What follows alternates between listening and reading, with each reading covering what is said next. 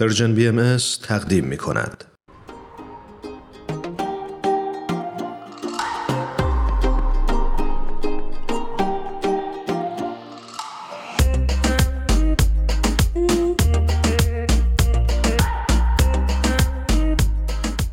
همراهان عزیزمون جناب دکتر ایرج آبدیان عزیز رو روی خط داریم بسیار خوشحالیم از اینکه دعوت ما رو پذیرفتند و با ما همراه شدند جناب دکتر آبدیان منم خوشحالم که یک بار دیگه با شما صحبت می‌کنم. خیلی ممنون از دعوتتون و خوشبختم در خدمتتون بشم برای اون دسته از شنونده هامون که با آقای دکتر آبدیان عزیز کمتر آشنا باشن توضیح بدیم که ایشون اقتصاددان هستند در آفریقای جنوبی زندگی می کنند و سالها به عنوان مشاور اقتصادی در بخش خصوصی و دولتی همکاری کردند و خیلی مهمتر اینکه ایشون مشاور اقتصادی دولت آقای نلسون ماندلا بودند. و ما امروز افتخار این رو داریم که در خدمتشون باشیم. جناب آبدیان ما امروز می‌خوایم یه خورده راجع به مسائل اقتصادی روز جهان و به خصوص ایران صحبت بکنیم. همونجوری که در جریان هستید مردم جهان و علل خصوص ایران این روزها از گرانی به شدت ناراضی هستند و می‌دونیم که تورم هم در حال افزایشه و شاخصهای اقتصادی میشه گفت نگران کننده است. شما ریشه اصلی این بحران رو در چی می‌بینید؟ البته واقعیتی است که در سطح جهانی واسه اولین بار شاید در دو نسل گذشته نه تنها در کشورهای در حال توسعه بلکه در کشورهای پیشرفته اروپایی و شمال آمریکا هم مردم از تورم تقریبا اولین تجربه رو دارن سالها بوده که در آمریکا مثلا قیمت ها تقریبا تثبیت بوده تورم زیر دو درصد بوده و کسی واقعا در سطح روزمره اینا رو تجربه شخصی نداشته. الان این شوکی که به سیستم وارد شده فقط مسئله تورم نیست. در سه سال گذشته ما در سطح بین درگیر یک کووید 19 بودیم که به عنوان پندمیک در سطح دنیا کشتارهای خیلی بالایی داده و هنوز هم تموم نشده البته. و خود اون علاوه بر زجر اجتماعی که ایجاد کرده فشارهای روانی که روی مردم آورده فشارهای مالی که روی طبقه کارگری بالاخص گذاشته که اینها شغلشون از دست دادن روابط بین المللی رو از نظر تجاری از نظر کشتیرانی از نظر اداره بندرها اونها هم تقریبا منقلب کرده و تمام اونها دست به دست هم دادن خرج تجارت بین رو به شدت بالا بردن. بعضیا مثلا به عنوان نمونه در سطح بین من که تو آفریقای جنوبی هستم این روزها کانتینرهایی که واسه صادرات ما قبلا استفاده می‌کردیم اینا قیمتش 11 برابر رفته بالا. نه 11 درصد 11 برابر. خطای کشتیرانی در سطح بین المللی تقریبا رفتن سیستم رو کاملا عوضش کرد. در نتیجه اینا همش فشار گذاشته روی تولید و هنوز مسئله کووید و پندمیک حل نشده و نتایج اقتصادیش تو سیستم بین المللی به یک نحوی به حالت تعادل نرسیده و مردم بهش عادت نکرده بودن که جنگ روسیه و اوکراین پیش اومده و اون مسئله رو خیلی مشکل ترش کرده در چند زمینه. یکی مسئله مواد سوخت دیزل، بنزین، نفت، گاز. اینها قیمتاش واقعا تقریبا دو برابر شده در بعضی از کشورها. در سطح بین حدود 70 تا 80 درصد بالا رفته. در مقایسه با سه چهار سال پیش و کود شیمیایی یک مسئله دیگه. بنابراین در کوتاه مدت علاوه بر مشکلاتی که از کووید داشتیم مشکلات فعلی دنیا از یک طرف مخارج تولید رو به نسبت بالا برده از یک طرف واسه خیلی از کشورها دسترسی به گندم به آرد و گاز و مواد سوخت تقریبا غیر ممکن شده. به عنوان مثال توی آفریقا اتیوپی همسایه‌هاشون اینها بین 70 تا 100 درصد گندمشون از اوکراین می اومده مصر که کشور بسیار پرجمعیتی هم هست 75 تا 80 درصد گندمش وارداتیه به تا الان از از اوکراین می اومده ما این در سطح بینالمللی اگر ما به حساب یک تصویر بگیریم می‌بینیم که خیلی از جوامع در سطح خیلی مشکلی به حساب به قول معروف قوز بالا شده. مشکلات کشتیرانی و تجاری از یک طرف مشکلات مخارج حمل و نقل از یک طرف مخارج تولید کود شیمیایی و گاز و سوخت و امثال اینها و دسترسی به مواد غذایی. در عین حال که مردم بیکاری داشتن هنوز هم دارن و دسترسی به مواد اولیه غذایی ندارن. بنابراین اقتصاد جهانی در ده سال گذشته تقریبا به صورت خیلی جدی و زیربنایی منقلب شده و دولت هم تقریبا نمی‌تونن با این مشکلاتی که یک دفعه باش روبرو شدن بتونن در صورت کوتاه مدت این مشکلات رو حلش کنن. بنابراین در کشورهای مختلف مردم تحت فشارهای مختلف هستن. من جمله در خاور میانه و در خاور میانه ایران تقریبا کشوری که بدترین حالت اقتصادی رو داره. با اون هم از یک طرف تحریمایی داشته بعد کووید اومده بعد مشکلات تولید داشته بعد مشکلات واردات داشته مشکلات بیکاری داره. اینها همه دست به دست هم دادن و یک وضعیتی که تقریبا غیر قابل تداوم هست در ایران از اقتصادی و اجتماعی حاصل شده. جناب دکتر آبدیان با توجه به نکاتی که فرمودید آیا از دیدگاه شما آینده اقتصاد جهان به سمت یک رکود فراگیر اقتصادی حرکت می‌کنه؟ مشکلاتی که الان از نظر زیربنای مشکلات اقتصادی دنیا داریم فقط منوط به مشکل تولید غذایی و مخارج به حساب تجارت بین المللی نیست علاوه بر اونها مشکلات نابرابری درآمدی داریم نابرابری ثروت داریم نابرابری شغل و امکانات یا دسترسی به امکانات شغلی داریم و نابرابری اجتماعی بین امکاناتی که زنان در سطح بینالمللی دارند. و مردان در سطح بینالمللی. در نتیجه رکود اقتصادی در سطح بینالمللی غیر قابل اجتنابه ولیکن در قسمت های مختلف جهان در قاره های مختلف و اقتصادهای مختلف بنابر زیر ساخت اقتصادی که در اون منطقه هست یا در اون کشور هست رکود اقتصادی خودش رو به یک نحو دیگر نشون خواهد در بعضی جاها مثل شمال آمریکا رکود اقتصادی به اون شدتی که در بخشی از آفریقا خواهد بود نخواهد انتظارات به سطح زندگی مردم در آمریکا که مثلا سی سال تورمی تجربه نکردن باسهشون تورم 7 درصد خیلی غیر قابل تحمله. در حالی که تو آفریقا که به صورت 15 تا 20 درصد تورم یه چیز معمولی بوده تورم 30 درصد و 40 درصد واسهشون غیر قابل تحمل و رکود اقتصادی که در نتیجه اون پیدا میشه خب واسه مردم نتایج خیلی مختلفی خواهد داشت. بلاکن اون یه چیزی که تقریبا بین متخصصین الان روش هماهنگی فکری هست که اگر در سطح بینالمللی و اهمیت این موقع اینه که در سطح بینالمللی نه در سطح ملی. اگر در سطح بینالمللی اقدامات تقریبا استراری و هماهنگ شده انجام نشه شکی نیست که در بسیاری از کشورها من جمله آسیا و آفریقا به جنوب آمریکا و حتی در قسمت های از اروپا واسه اولین بار در 50 سال گذشته مردم تجربه قحطی خواهند داشت. الان همطور که از کردم قبلا در شاخ آفریقا تقریبا 70 میلیون جمعیت که سازمان ملل الان اعلام کرده 70 میلیونشون در شرف قحطی هستند علاوه بر مشکلات اقتصادی خوشسالی هم در اون منطقه بوده. بنابراین این مشکلات دستن در دست هم داده و در اون قسمت دنیا 70 تا 80 میلیون مردم در خطر قحطی هستند با مرگ و میر و مریضی هایی که به دنبال قحطی میاد.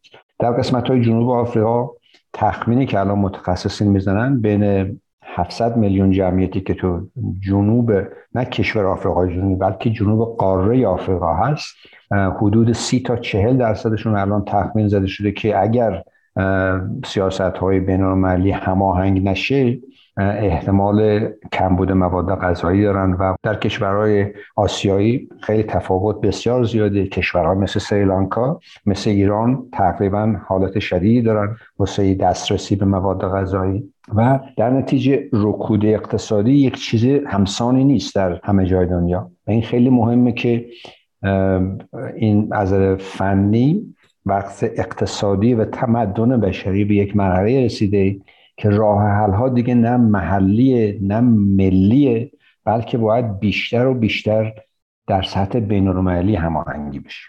و متاسفانه اونهایی که مسئول امور اقتصادی هستن بالاخص بانک های مرکزی دنیا اینها تقریبا فرهنگشون تحولشون در طول زمان اینه که تمرکزشون رو ملت خودشون. مثلا بانک مرکزی فدرال رزرو آمریکا تمرکزش روی تورم توی خود آمریکاست واسه اروپا و واسه آسیا و واسه آفریقا اصلا اهمیتی واسه نداره.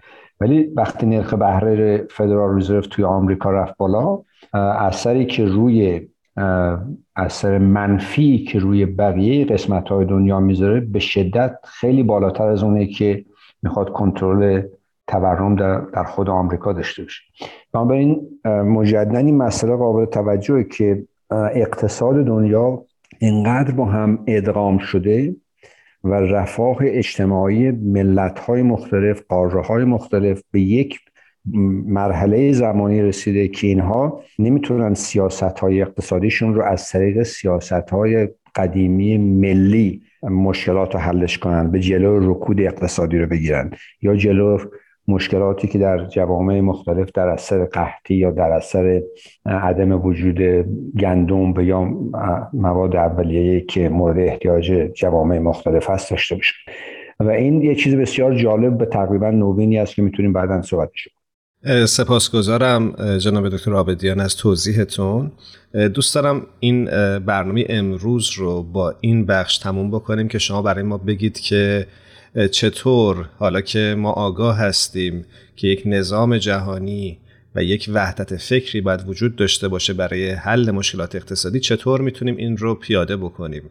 از دیدگاه شما. پیاده کردنش احتیاج به یک مراحل مختلفی داره. یک قسمتیش که این متخصصین اقتصادی که کم کم و کم کم به این نتیجه دارن می‌رسن که سیاست هایی که ماها همه یاد گرفتیم و تو دوره های تحصیلی خوندیم به تا یه قسمتی هم تا سی چهل سال قبل تقریبا جواب می‌داده و مشکلات حل می‌کرده دیگه کم کم کم کم کاراییشون رو از دارن از دست میدن. مثلا الان تقریبا بین این بانک های مرکزی اونا که مسئول هستن نه اونایی که مسئول کارهای سیاسی هستن اونایی که مسئول کارهای امور تخصصیش هستن بیشتر بیشتر دارن ابراز می‌کنن که به جز این که در سطح بین یک سیستمی پیدا کنیم یک حساب زیربنایی پیدا کنیم که بتونیم هماهنگی مؤثر داشته باشیم این سیاست های یا نحوه های سیاسی پولی قدیمی جواب مشکلات فعلی اقتصاد دنیا رو نمیده. ولی خب اینا متخصصینن هنوز در سطح اونایی که در مسئول امور سیاسی و به حساب یا رئیس جمهورن یا متخصصین امور سیاسی هستن به یا ارق ملیگرهایی دارن اینا هنوز به اون, به اون نتیجه نرسیدن. بنابراین یکی از راه حلاش اینه که این متخصصین باید کم کم و کم کم یا بیشتر و بیشتر این مسئله رو حلش کنن. از یک طرف مردم خود مردم بیشتر باید این حس وابستگی بشر در سطح بین رو راجبش صحبت کنن گروه های مختلف شهرهای مختلف کشورهای مختلف مناطق مختلف باید اون هماهنگی رو از سطح جامعه به اصطلاح واقعیتش رو قبول کنن و به قول معروف چون همشون توی یک مشکل هستن و هیچ کدوم از کشورهاشون نمی‌تونن مشکلاتشون حل کنن اینها یک همدردی سیستمیک با هم پیدا می‌کنن. این هم یکی از راه حلاشه ولی از در عین حالم مشکلاتی که سیستم های اقتصادی دارن خود این مشکلات باعث میشه که آگاهی ایجاد کنه. آگاهی ایجاد کنه که مهم نیست که مثلا قیمت نفت توی عربستان بره بالا یا توی روسیه بره بالا یا قسمت گاز تو اروپا بره بالا. اثرش روی بقیه دنیا هست. این آگاهی ایجاد کردن و در عین آگاهی ایجاد کردن در سطح محلی یک امتحانا یا یک تجربه های واسه ایجاد راه حل هایی که بر اساس همبستگی انسان هاست نه همبستگی ملت ها همبستگی انسان ها که مرز ملی و مرز قاره ای نمی‌شناسه. و این یک چیز یک شبه نیست ولی بیشتر و بیشتر به نظر بنده بر اساس تحقیقاتی که بنده دارم دیگه کم کم کم کم یک واقعیتی میشه که بدون شک در ده دهه آینده مردم به این نتیجه می‌رسن که مهمتر از ارق ملیشون ارق انسانیشون باید تقویت بشه. نه تنها تقویت بشه از نظر فکری بلکه در سطح جامعه باید ابراز باشه. باید یک موقعیت های پیش بیاد که ملت ها فقرا بالاخص طبقه کارگر اونهایی که تحت فشار این سیاست های نامناسب اقتصادی و یا ساختارهای نامناسب اقتصادی هستن بتونن به عنوان انسان همدردی های خودشون رو ابراز کنن. راه حل هم که در سطح محلی می‌تونن باش کار کنن اونها هم ابراز کنن. و این خیلی مسئله مهمیه. الان بین وقت نیست که زیاد توضیح بدیم ولی به صورت مختصر ارز کنم که در جوامع مختلف دنیا در قسمت های خیلی کوچیک و محلی این همکاری بین انسان ها که شاید تا پنج سال ده سال قبل با هم تضاد ایدئولوژی هم داشتن مشکلات اقتصادی هم داشتن ولی چون الان مشکلاتشون تقریبا مشترک شده اون حس هماهنگی بشریشون به این نتیجه رسوندشون که باید هم همکاری کنن و در سطح محلی راه حلایی پیدا کنن که واسه رفاه انسانی مناسب باشه و موفق باشه. این هم یکی از قسمت های دیگرشه بنابراین یک مشکلی که ما در سطح بین داریم سوالی که شما فرمودید یک سوال ساده ای نیست. یه سوالی که کامپلکسه. بخاطر اینکه تمام سیستم اقتصادی در صد سال گذشته به این منتها رسونده و در نتیجه باید یک سیستم complex اقتصادی اجتماعی رو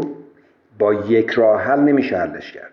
باید از یک طرف جوامع از زیر این رو راه حل پیداش کنن اونایی که متخصصین هستن از بالا و سیستم رو منقلبش کنن واسه اینکه منتهی به رفاه انسان ها بشه سپاسگزارم ازتون جناب دکتر آبدیان عزیز. ما تو این برنامه در انتهای قسمت مصاحبه رسم داریم که از میهمانان عزیزمون درخواست بکنیم که یک ترانه ای رو تقدیم بکنم به شنونده های خوبمون شما چه ترانه ای رو دوست دارین که تقدیم بکنید؟ ترانه های مورد علاقه بنده زیاده و هنوزم توی همه خواننده من خانم مرزیه رو بسیار بهشون علاقه دارم و صداشون و آهنگ معروف تاووسشون رو خیلی مناسبه که تقدیم کنم یا بهشون پیشنهاد بدم. با هم ترانه خانم مرزیه رو خواهیم شنید. قبلش از شما خداحافظی می‌کنیم و امیدواریم که هفته آینده هم میزبان شما باشیم خیلی متشکریم ازتون. خدا نگهدارتون. خیلی ممنون. متشکر از دعوتتون.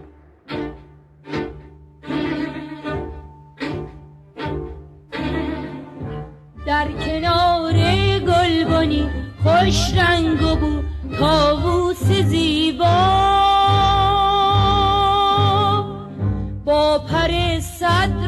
خود مستان زد چتری فریبا.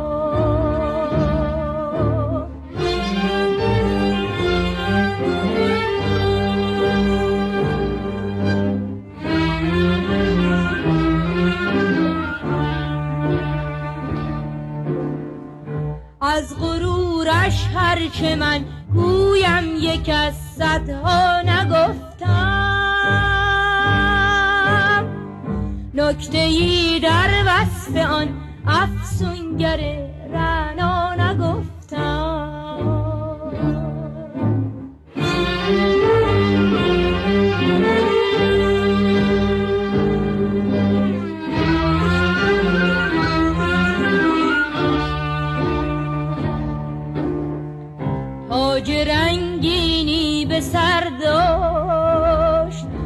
خرمنی گل جای پرداشت. در میان سبز هر سو بی خبر از خود گذر داشت.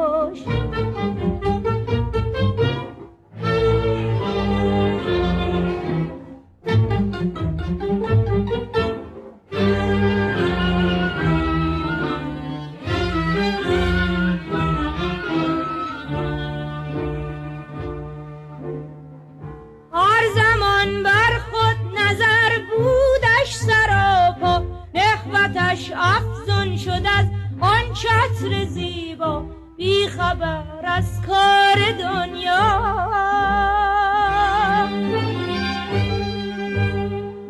من که خود مفتون هر نقش و جمالم هر زمان پابند یک خواب و خیالم. خوش بدم گرم تماشا.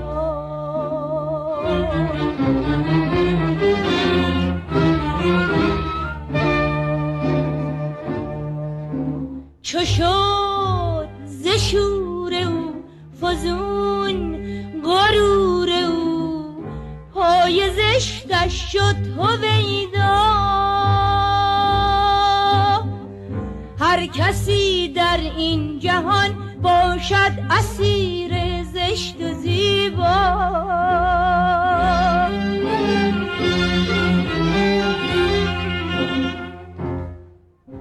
چغان چه بسته شد پرش شکسته شد. تا بدید آن زشتی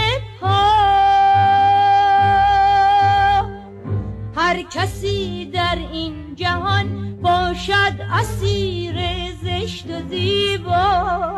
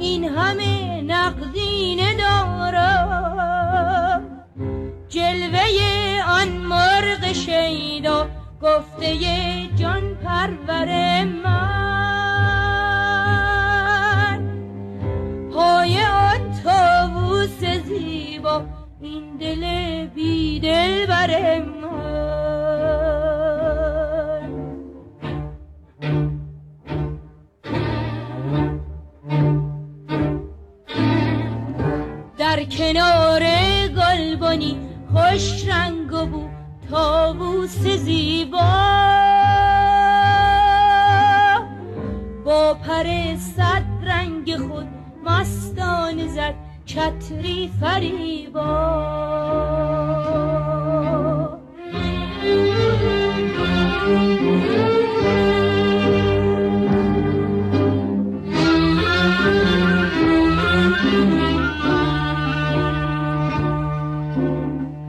از غرورش هرچه من گویم یک از صدها نگفتم نکته ای در وصف آن افسونگر رنا نگفتم